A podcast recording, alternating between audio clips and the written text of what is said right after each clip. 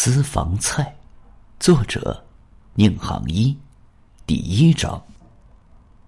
你一生中吃过的最好吃的东西是什么？你认为自己已经吃过很多美食了。据调查，世界上的食材多达几千万种，一般的人连零头都没有吃到。我下面讲的这个故事是关于吃的。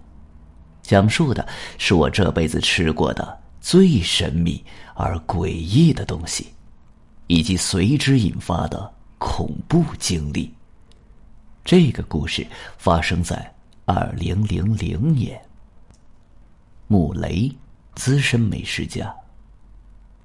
啊，穆雷老师，您作为资深美食家，几乎尝遍了世界各国的美味佳肴。我很好奇，我想观众们肯定也很好奇。你目前为止吃过的最好吃的东西是什么？在厨艺大赛决赛的录制现场，穆雷刚刚批评了一位众望所归的名厨所做的古法煎鲍鱼，让这位名厨与冠军失之交臂。在现场观众的一片遗憾声中，主持人见缝插针的抛出这个问题，明显带着一丝挑衅的意味。不过穆雷明白，这毕竟是一档电视节目，需要收视率。正如这女主持人所说，这个问题确实很对观众胃口。不过，这种问题难不倒穆雷。他微微一笑，气定神闲的回答道：“世界上的美食数之不尽，就我目前吃过的来说，野生河豚、法国鹅肝酱、白松露菌、阿拉斯加雪蟹、神户小牛肉、俄罗斯黑鱼子酱。”都是吃过一次就令人永生难忘的极品美味，但要说最好吃的，我觉得未必就在此列。啊，您的意思是这些还算不上是最极品的美味？女主持人睁大眼睛问：“哈，不，都算得上，但这些美食因为食材本身就是极为珍惜、味道鲜美的极品。”所以，厨师往往不用太复杂的烹饪方法，就能轻易做出美味。以我对美食的理解来看，如果一个厨师能以普通食材做出同等美妙的味道，那才真正的令人佩服。说到这里，穆雷来了兴致，滔滔不绝。我在四川峨眉山市一家老街的小店吃的豆腐脑。三元钱一碗，在云南昭通市的路边站着吃过一种加白菜丝的烤豆腐，五毛钱一块儿。我还在重庆一家路边摊上吃过二元一碗的小面。这些民间小吃的原料都极为普通，任何菜市都能买到，但是在经过一番精心考究的制作和烹饪之后，呈现出的美味。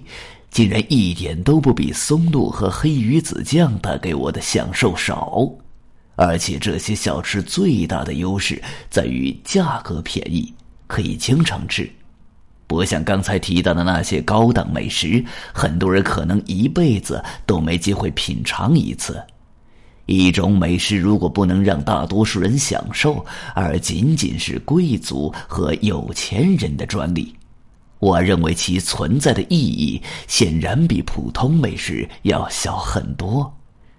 不过话说回来，就算你很有钱，也最好别把黑鱼子酱当饭吃，每顿吃个半把斤。这种事是没有格调和品味的土老肥才干得出来的。观众们一片大笑，并频频点头，对穆雷的话大表赞同。女主持人显然也认为穆雷的这番话产生了很好的效果，继续追问道：“那么，穆雷老师，说到底，您吃过的最好吃的东西到底是什么呢？”穆雷严肃的说道：“用心做出来的食物都是最好吃的，就像我刚才提到的那些小吃，在当地随处可见。但为什么只有一两家做出来的东西最好吃呢？”差别就在于此，所以你的这个问题，我的回答就是：我一生中吃过的最好吃的东西，归纳起来其实就是一样，用心做出来的食物。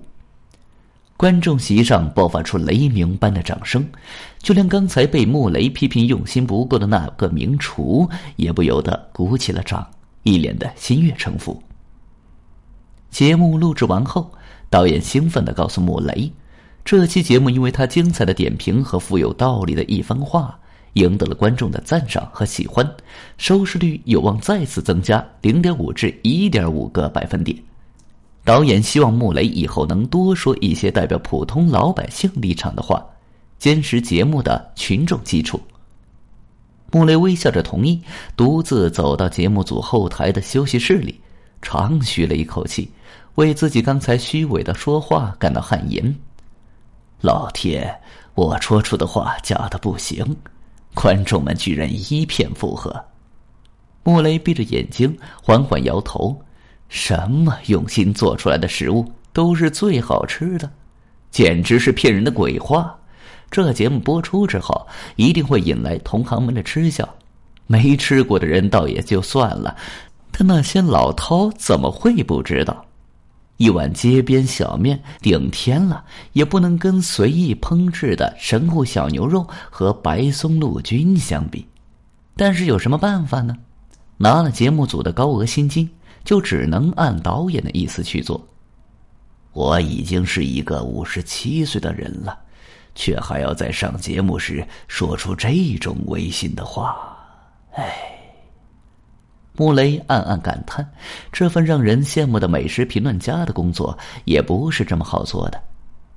休息了一会儿，穆雷估计参加录制节目的观众都已经离场了，他收拾好自己的东西，准备回家。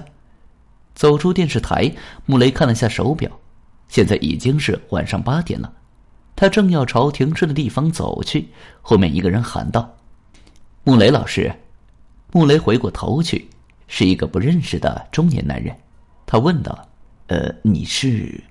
啊，我是刚才参加录制节目的一个观众。”那个男人微笑着说，同时递上名片：“我叫梁恒，在一家文化用品公司任职。”穆雷接过名片，看了一眼，问道：“呃，你找我什么事啊？”“啊，不瞒您说，我是在录完节目后专门在这儿等您的，想跟您说件事。”“什么事？”“是这样的，穆老师，我的职业虽然跟饮食没关系，但我自认为是个爱吃、懂吃的人。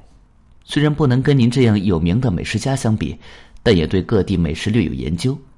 您刚才节目中提到的那些美食，我也都吃过。”梁恒有些不好意思挠了挠头，啊，我有个愿望，希望能在有生之年尝尽世间所有美食。为了完成这个目标，我一直在努力着。穆雷其实也有这样的愿望，他认真听着这男人说的话。穆老师，您刚才说用心做出来的食物是最好吃的，怎么说呢？这话也不是不对，但我确实是有些不同的见解，才特意等在这儿想和您探讨一下。哦，这人是来挑刺儿的。莫雷心中微微一震，他看出了我刚才是在说违心的话。